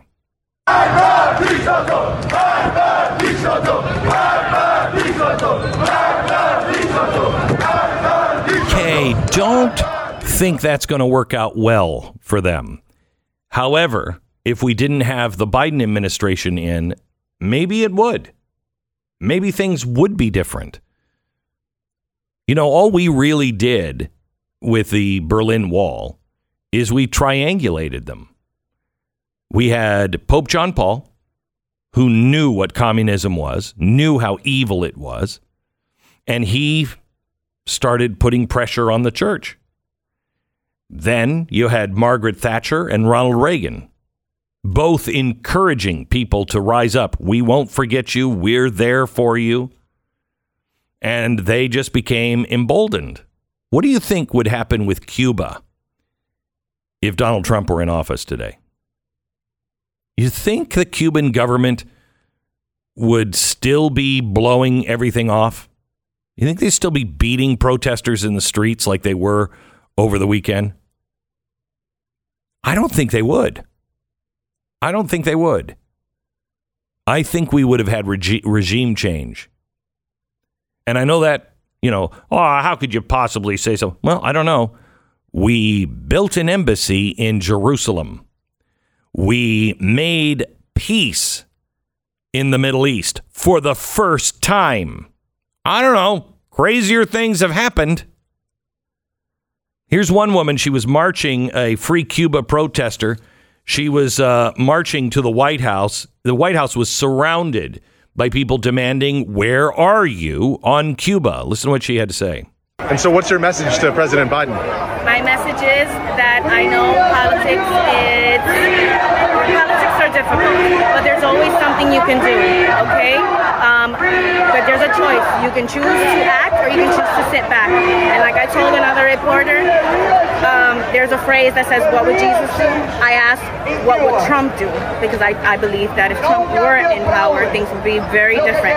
But Biden's in power, and although I didn't vote for him, he is there. So now I'm asking him, what is he going to do? What can he do? What will he do? Because innocents are being slaughtered, they're being dragged out of their homes. Young people, old people, they're uh, they're being their houses, their doors are being knocked down. They are going in and dragging them out, taking them, shooting them in their homes. So we're just asking for help. There's always something that can Okay. be done. So, so, so, look what's happening around the world. Hong Kong, people rising up. Great Britain, people rose up. People are rising up all over the world. And the worse the dictator, the more they're rising up. We are we are led to believe that what's happening in America is a right-wing thing. It's just a Donald Trump thing. No, Donald Trump was a symptom. He was a symptom. We've been going down this road for a while. The whole world has been going down this road. He didn't start it. He's he is a a natural reaction to people being shoved around. Really, we can't stop you with our voices. You won't listen to us. You continue to belittle us. You continue to take away our rights. You continue to scoff at all of the things that we believe in. Fine, you're going to be a bully. We'll get a bigger bully. This is how countries fall into the hands of dictators. Because then the next guy comes in and he's like, oh, you thought you were a bully. Wait until you see what I do. And we're seeing that happen.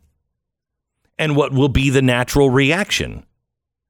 The natural reaction for those that believe they're being bullied now by this will be Trump on steroids. Because they'll think, and I agree with them, there is no justice anymore. We're going to have to clean house. And do you think they're going to want to have that, that happen to them? Do you think all these weasels, all these people that have had careers with the government forever and call their own shots and are the big man or the big woman? Yeah, I don't care who's president. I'll be here. Do you really think those people are going to, it's going to be easy to weed them out? And you think they like it? This is not an American issue. People getting the vaccination. It's not an American issue. People rebelling against the masks has nothing to do with Donald Trump. If it did, how come France is having the same problem? How come England is having the same problem? Why is everybody around the world pushing back on their government? Once you open your eyes to see what's going on in the rest of the world, you see that we're not alone. And in each country, our leaders are doing the same things and saying the same things. Seems like only Sweden is the only one with a different approach. I mean, I spent my whole life going, we don't want to be Sweden. We don't want to be Sweden. We don't want to be Sweden. I kind of, I'm, I'm actually kind of wishing we were more like Sweden.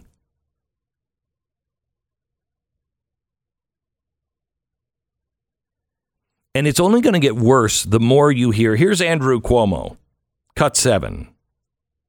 I have told you the facts on COVID from day one.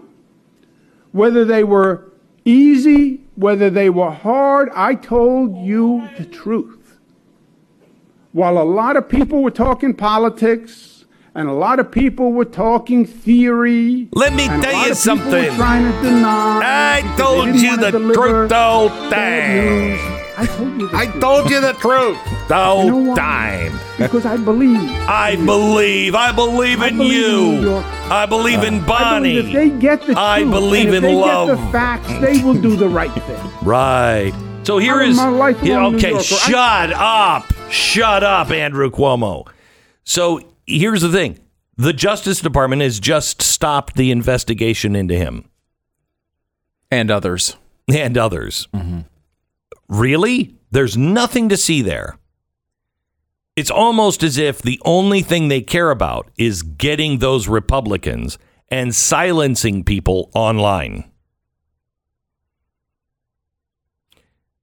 Now, they are doing it, they were doing it slowly. However, I don't think they did it slow enough. We noticed. And now it seems they're moving at warp speed. There's a couple of um, a couple of stories that I find uh, very, very, very disturbing, and they are stories uh, on what the government is now doing and how they are now starting to team up with these high tech companies. They are now they are now teaming up with companies that are giving us AI that you just can't argue with. Police are now uh, using something called ShotSpotter. I don't know if anybody's even heard this, but they're in over, I think, a hundred cities. And what it is, is AI that listens to areas. And because it has several listening areas, if it hears gunfire, it triangulates and says, This is where it is. Well, that sounds fantastic. So they can dispatch police right away. That's great. Unfortunately, it doesn't seem to be working so well. May 31st last year, 25 year old was shot in the head and dropped off at the hospital in Chicago by a man named Michael Williams. The 25 year old guy uh, died two days later. Police in Chicago eventually arrested the 64 year old Williams and charged him with murder. He said uh, he was hit by a he was he was um, hit in a drive by shooting. But the key evidence is this they show him around the time of the shooting, stopped at the 6300 block of South Stony Island Avenue at 1146. The time and location where police say the other guy was shot. Now there's no there's no footage of him shooting anyone.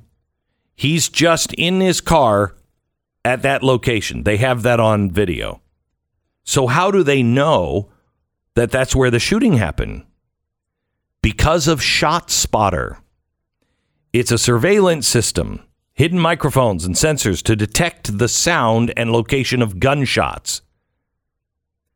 Except that's not really the way it worked at 1146 that night.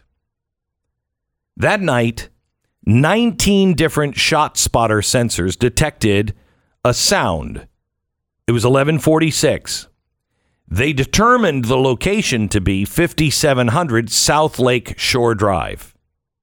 Now hang on. I thought it was 6300 block of South Stony Island.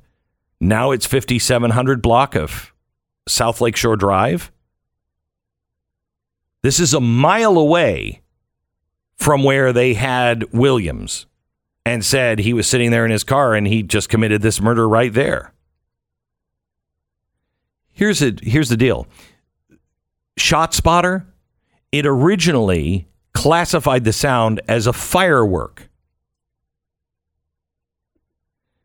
It was the weekend after George Floyd's murder case, and they were lighting off fireworks.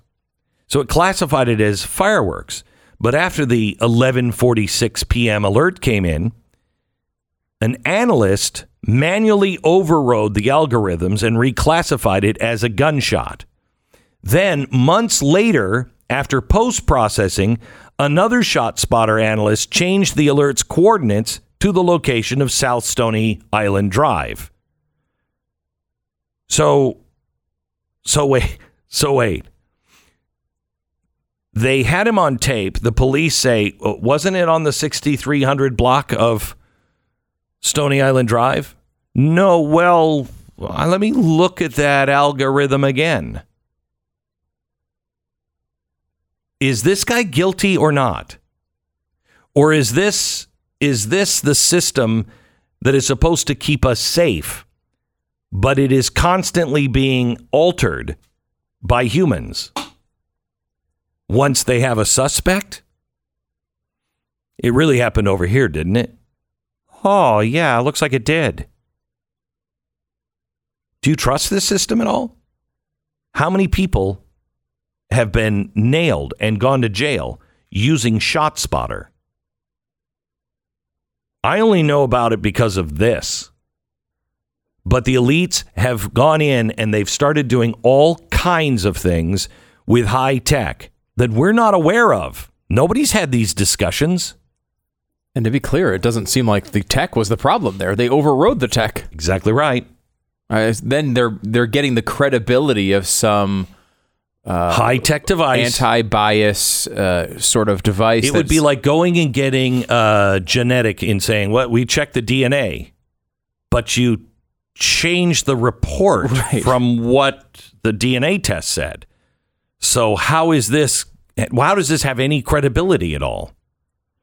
More on this tomorrow. A lot more on this tomorrow. What the federal government is doing at nine o'clock on our uh, on our special Wednesday night special on BlazeTV.com. American Financing, NMLS 182334, www.nmlsconsumeraccess.org. All right. Federal Housing Finance Agency has decided to eliminate a major refinance fee. That means that your next refi could be even cheaper. You'd essentially be able to save about $500 on every $100,000 borrowed. Oh, that's good. Now, when you pair that with the historically low interest rates we've been seeing, it's hard not to think now might be a good time to get a free mortgage review and see if you could save money. No obligation, no pressure, no upfront or hidden fees, just a simple conversation about what you're currently paying for your loan and options that could fit you better. I mean, imagine walking away with a thousand bucks a month in savings every single month, a thousand dollars in extra cash. It can happen. The market is in your favor when it comes to home financing right now, but it may not be that way for long. I want you to call American Financing today. American Financing at 800 906 2440. American Financing 800 906 2440 or AmericanFinancing.net. 10 seconds, station ID.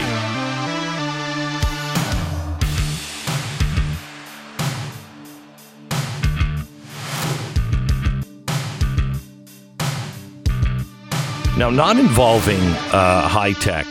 Have you been following the Whitmer uh, kidnapping case? Very strange, yeah.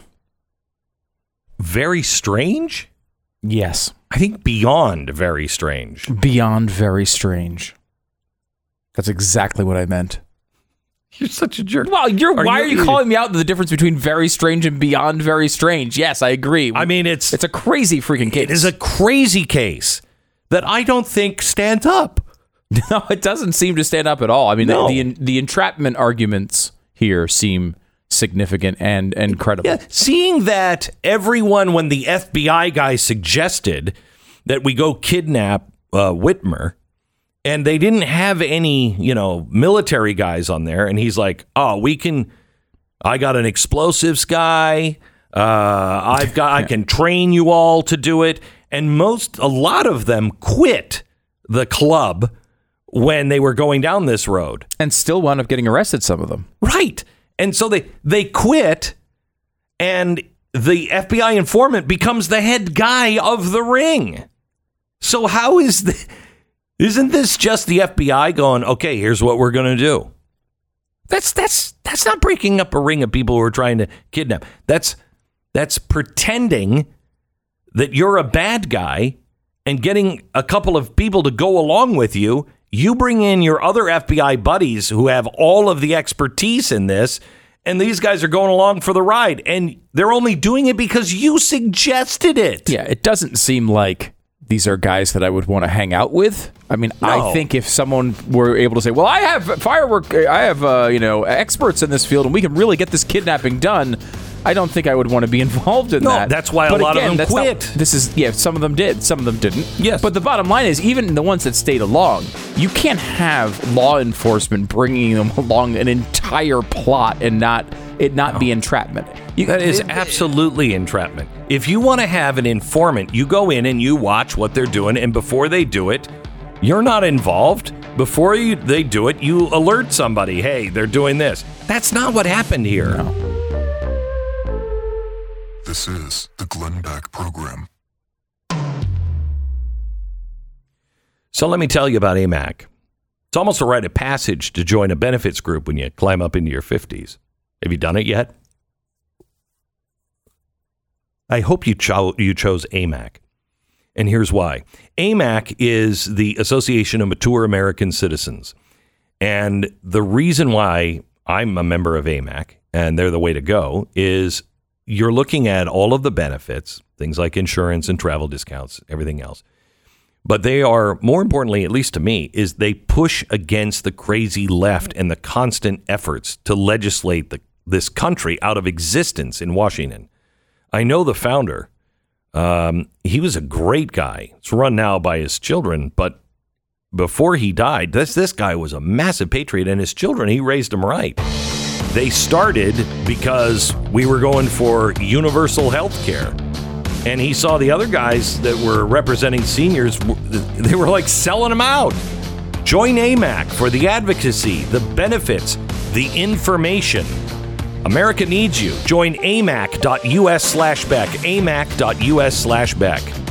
And it's blazetv.com slash Glenn. Promo code is Glenn for 10 bucks off your subscription to Blaze TV. This is the Glenn Beck program. Uh, I want to give you an update and a warning on something, but I want to start actually uh, a couple of places back. The uh, tennis player that pulled out of uh, a match because the press made her uncomfortable and she didn't want to talk to the press. Talk about Naomi Osaka. Yeah, okay.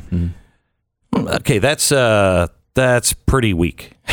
pretty weak. Uh and is that a is that the way we're raising our children to be now? Yeah, she- where if you're uncomfortable, you don't have, you know, you can just quit and you don't have to do it. She talked about anxiety being an issue Right. uh, with that. Of course, obviously, that's very closely associated with performance in front of millions Sure. of people, right? That's going to be a, an you- ongoing issue. I You pretty assume. much have. I remember, I remember the first speeches I gave and the first times I was on television. I mean, vomiting beforehand, so nervous, vomiting, and you just have to go on. You couldn't just. I couldn't start a TV show and go. Oh, I can't go on. I just can't go on because I'm so nervous. Uh, okay, well then, lost opportunity because there's there's a ton of people behind you, and especially when it comes to the Olympics. If you don't think you have a chance to do it, or you think you're a risk of dropping out, you're letting your whole team down. You're letting anybody down. Now here's the here's the story, the update, and the warning here. Um, uh, Simone Biles has just pulled out of the Olympics. She's probably one of the best gymnasts in the world. Would Probably you say? the the best. My knowledge of gym uh, gymnasts ends basically at Simone Biles, so I Right. assume that Okay, she so- is yeah, the right. best. Yes. Okay, yes. Uh, so she pulled out um, because she said the stress was too high for her. Yes, she said it was very stressful and Mm-hmm. uh, that she was uh, she was having mental uh, mental health issues. Okay, so here is the warning. That's the update. Here's the warning. Simone Biles was one of the girls that was raped by that doctor. Um, and it was with this team there as well. It happened. Uh, and so she might be going through all kinds of things that we can't even begin to understand. Um, and I just would not dogpile uh, because you, the left, will turn this around. It, whether it's this uh, fear or not, they will turn it around. And I have a feeling with her, it probably is something. I mean, she's gone through hell. Yeah. This probably is the problem. Really tragic circumstances, and uh, you have to imagine it's very difficult. I mean, uh, look, it's tough because this is going to be an ongoing issue, and as you point out, there are people who who would you know, die to get into onto the Olympic team. So it's tough to go there and then pull out. But on the other hand, there she's dealt with so much that I yeah. But I just don't want to. I mean, yeah. raising kids now is really difficult. Mm-hmm. Um, I called Michelle Easton. I wanted her to get on. She's written a book called "How to Raise a Conservative Daughter."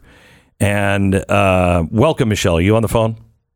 I am. Yes. Thank you so much. You bet. So I wanted to get you on because the, the, we need our children to be strong. I mean, this is really not. I'm not talking about Simone um, uh, Biles, but you know, when our kids just can't handle things because they've been coddled their whole life, that's a real problem. And they don't know what they don't know what work ethics are. They, I mean, you know, and then they move out and they become like a flaming feminist or or liberal, and you know, you're like, wait, what happened to everything I taught you? That's right. That's why I wrote this book. Uh, and uh, it's so great to have a chance to talk with you and your audience about it. I've been working with young women for 28 years. I founded this Center for Conservative Women. And uh, I noticed over the years, uh, the girls that I'm working with, they're in college, most of them. They're smart, they're strong, they're gracious, they're articulate. And there were things over their upbringing that happened that they did that they had in common. Uh, meanwhile, so many parents are worried about this. Uh, many of the people who support my work, it's because they've been disappointed perhaps with how their daughters uh, turned out. So I wrote this book as a guide to help them. Um, in the old days, when I was growing up, and I'm older than you, I think, if your family was conservative and you took your girls to church or synagogue, you had a pretty good shot. But it's not that way today. It's not really a fair fight anymore with social media, what goes on in the schools, the entertainment industry. So the book is meant to be a practical, real life guide for how parents can create strong, smart, conservative daughters. So how do you do how do you do it? Well, the first chapter is self worth flows from God, not government. Teaching young women that self worth is what's important, not self esteem. Self esteem is a feeling, oh, I feel good about myself. Self worth is probably the most important concept because it's knowing that she's uniquely made and unconditionally loved by God. That's a cornerstone of her conservatism. And that government can't be a substitute. And, and then the next step on that is America. And why are we exceptional? Okay, hang on, hang on, hang on, just a second. Yeah. So when you say uh, self-esteem, uh, it is what what our kids, what I think our kids are seeing right now, is if they're activists, then they get all kinds of rewards for that. They get all kinds of feel-good accolades, and they're doing something, but they're not really doing something. There's a difference bes- between saying you're doing something or pretending you're doing something and then you know d- actually creating something actually building something doing something that comes from you deep inside of you not a pose and that's the difference right Absolutely right. Self worth is a deep understanding of your value as as a human being, and it places the value of this this young woman outside of the reach of these uh, toxic cultural forces. The leftists try to replace this with self-esteem that says, "Oh, you look to other people for your validation," and "Oh, you're so fragile," and "Oh, you're a little princess." And it's a very, very different uh, t- type of approach with young women. But the, the cornerstone is belief in God and that your and that your goodness comes from God. And it's it's a difficult thing to do because we now have had what 30 years of everybody needs to get a trophy. You don't want to hurt anybody's feelings, and uh, you know I think the reason why uh, what was it? Uh, uh, not America's Got Talent, but the one with Simon Cowell on it, where where they would yeah American Idol, where they would step up and somebody needed to say to them, "You have no talent." You, I don't mean to be mean here, but you have no talent. Uh, you know, go pursue something else. Everybody in their life was telling them that they're special, they're great, even though they weren't. Right, right. And if you talk to teachers, a lot of teachers in government schools and private schools too, they are instructed to tell the students over and over how awesome they are. My sister taught in Cape Cod, and she said, Michelle, you know, they weren't really awesome. but you tell them that over and over. Then when they do something incredible, the word means nothing. Praising children for, you know, fear of hurting their feelings is a poor substitute for nurturing their their true innate value as children of a loving God. And uh, that's something that parents who want their uh, girls and their boys to grow up as conservatives have to think about and, and, and apply it in a very sensible way. So, how do you know when you're raising? For instance, I have a son and uh, a son and daughter both in the house still, and I'm so concerned about their work ethic. Uh, and uh, you know, thank God, my my son is working this summer, and and everybody's like, "Oh my gosh, he's the greatest worker ever. He's been doing." And I'm like, "Really?" Because I can't get him to do anything around me. Um, how, how do you build that? And so, yeah, go, go ahead. That is, that's uh, chapter four in how to raise a conservative daughter. You know, over the years, I've asked these girls I work with, you know, what would you do to raise a conservative daughter? The most consistent trait they mention and that I've seen is that they've had jobs.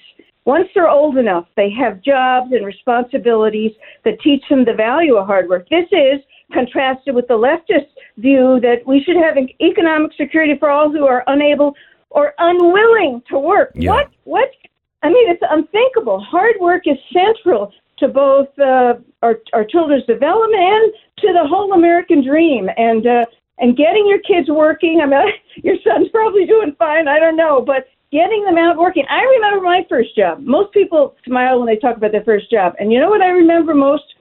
When I got the first paycheck, and and there was such a huge Yep. a dollar twenty-five minimum wage. So my dad was a big lecturer at the dinner table. Suddenly, what he was saying about government and taxes was no longer academic. They took a big chunk. I was I was a candy girl at the movie theater. So that's another part of getting them out, getting a job, understanding a little about real economics. So, are you concerned? Are you seeing a trend getting worse? Is there any bright spots here on uh, our daughters and our our children? Because we we're just we're doing an experiment with them uh, with social media and everything else. This is the biggest experiment on human beings ever. There's two bright spots to me. One is that women are recognizing that their differences from men are their strengths. And the other bright spot is the, the progress we've made on the issue of life when it comes to uh, both aborting babies and at the end of life. I think on those two issues, young people are turning. Um, on the differences, I mean, the left just here in our local school board, Fairfax County, Virginia. 11 of the 12 board members raised their hand and voted to allow the boys to come into the, in with the little girls in the bathroom. Come on. people don't like that. Even young people get the idea of having their privacy when they're using the toilet. I think that I think they've gone overboard on the other side on that, and we're making progress on that. And on life, the polls show that more and more young people believe that abortion is wrong, that you're you're killing a human being. So those are two bright spots. Hmm. Thank you so much. Um, your book available everywhere. How do you get your book? Wherever good books are sold, uh, online, uh, Books a Million, uh, Okay. Barnes and Noble. All right, uh, great. Thank you so much, Michelle. I, I appreciate it. You know, it's strange. Thank you. Uh, strange because my books are only sold where bad books are sold. Yeah, it's so true. I don't know what that. Hey, I want to talk to you a little bit about gold and silver. Uh, I'm a collector, uh, but I also think that it is a hedge against insanity. I've told my uh, my uh, financial people, they're like, Glenn, you know, gold. I don't know about gold. And I said, I'll stop buying gold. I'll stop investing in this the minute the starfield starts to roll back the other way. Soon as we're not heading faster to the asylum, uh, I'm I'm out. I'm I'm ready. I'm ready to be rational. But the rest of the world needs to be rational. That's not happening. I really would uh, suggest that if you want to uh, have a hedge against inflation, because it is coming, and you want to be safe in case things really melt down, you call Goldline today. You don't have to buy anything, just get the information and do your own homework. This week, Goldline is giving away free silver with their extremely popular $5 gold Indian coins. With every qualifying order, you'll receive 10 brilliant uncirculated silver Kennedy half dollars at no additional cost. It's a great special on an already low cost item. So if you're thinking about gold or silver, this is the perfect promotion for you. They're standing by to take your call right now and talk to you and give you all the information you need. It's 866 Gold Line, 1 866 Gold Line, or goldline.com. The Glenn Beck Program. This is the Glenn Beck program. So we're hearing from police officers, the Capitol police officers, about what happened on January 6th. And I want to say something unpopular uh, here, but I'm not saying anything new to you. I'm just reminding you. Uh, when you saw that on television, I hope, I think we were all horrified by it. Um, there, what we saw on television were some pretty violent scenes, beating police officers, uh, you know, breaking down doors and windows and breaking into the Capitol. I'm not talking about the people who were like the grandma that went around a barricade and uh, you know walked through the Capitol. Not not that person. Um, the people there were there were really bad people in, and this hearing is not going to solve anything. No, because Adam Schiff, for one, is on it. If you had, if you took this seriously at all and actually wanted any answers about January 6th, the last person on earth you would put on the panel would be Adam Schiff. Everyone knows how divisive he is. Everyone knows that he's a complete liar. No one respects him. Correct. And so you put him on there because all you want are part, partisan fireworks. Mm-hmm. So that is, uh, this, But I I want to know. Yeah, because I don't think Trump had anything to do with it. I don't think this was a uh, Trump crowd per se. There might have been some Trump people Yeah, in there that were the really bad guys, but they were also not the Trump people that I would know or you would know. Right. You know, there are some on all sides. There are crazy people who Mm-hmm. just want violence. And there were some bad people there. That, Mhm. that, that does not apply to the people who were watching Trump's speech and then went to their cars, which is uh, essentially uh, the picture the media Or wants those, to. honestly, that went to the Capitol, and some of them that went into the Capitol thought it was okay and weren't part of any of that. Yeah, and there's certainly big lines there, right? Yeah, there are. big lines, Big. and and the people like to me. What I want is I would like to know answers about why the security was so bad. I would like to know why it took so long for the National Guard to get out there. I would like to know uh, a lot of those types of details, and I want the people who were bad, and there were some. I want those people to be prosecuted Oh, to I the do too. fullest extent of the law. Me too. And that, and I'm not as concerned about the grandmother who walked three feet behind a, a barricade and then came back on the other side. You know, there, there and there are a lot of those people. Yep. So there has to be a separation point. I think part of the the issue here is number one, it's completely partisan. Number two, the media has tried to make this out. Literally, they've said it's the worst thing that's happened in the country since the Civil War.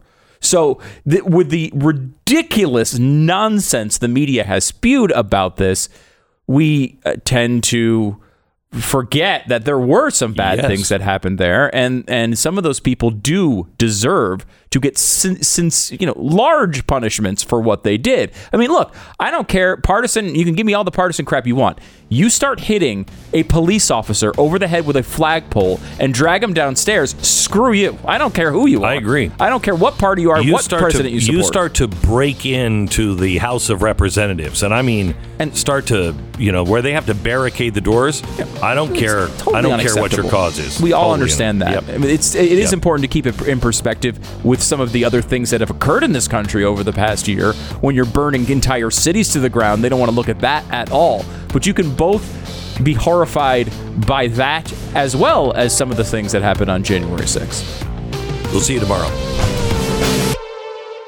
This is the Glenn Beck Program.